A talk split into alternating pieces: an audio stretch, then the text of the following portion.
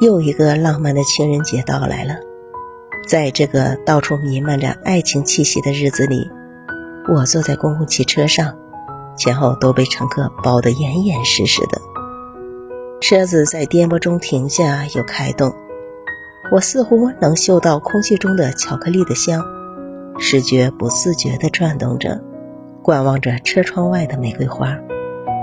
车子在第 N 次停下后，车厢里出现了一对老夫妇，他们的头发都是斑白的。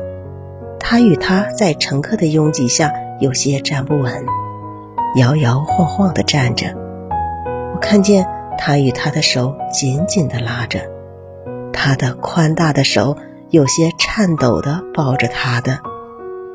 有人挤到他们面前，有人从他们的身旁挤了过去，但他们的手却紧紧地牵着。他虽然有些累了，原本抓在头顶的扶杆上的手放了下来，想去把住座位的扶手，而那里早被许多手占据了。他伸出去的手在空中停滞了片刻，犹豫了一下，又抓住了头顶的扶杆。他费力地转头向四周望望，除了人还是人，坐着的木然坐着，站着的木然站着。他转过头对他笑了笑，很宽厚的笑。他也笑了笑，很善解人意的笑。没有人理会他们。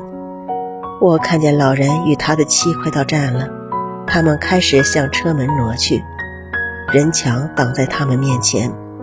老人用力地挤着，他并不高大，力量也并不大，因为人们并没有因为他们的挪动动摇许多。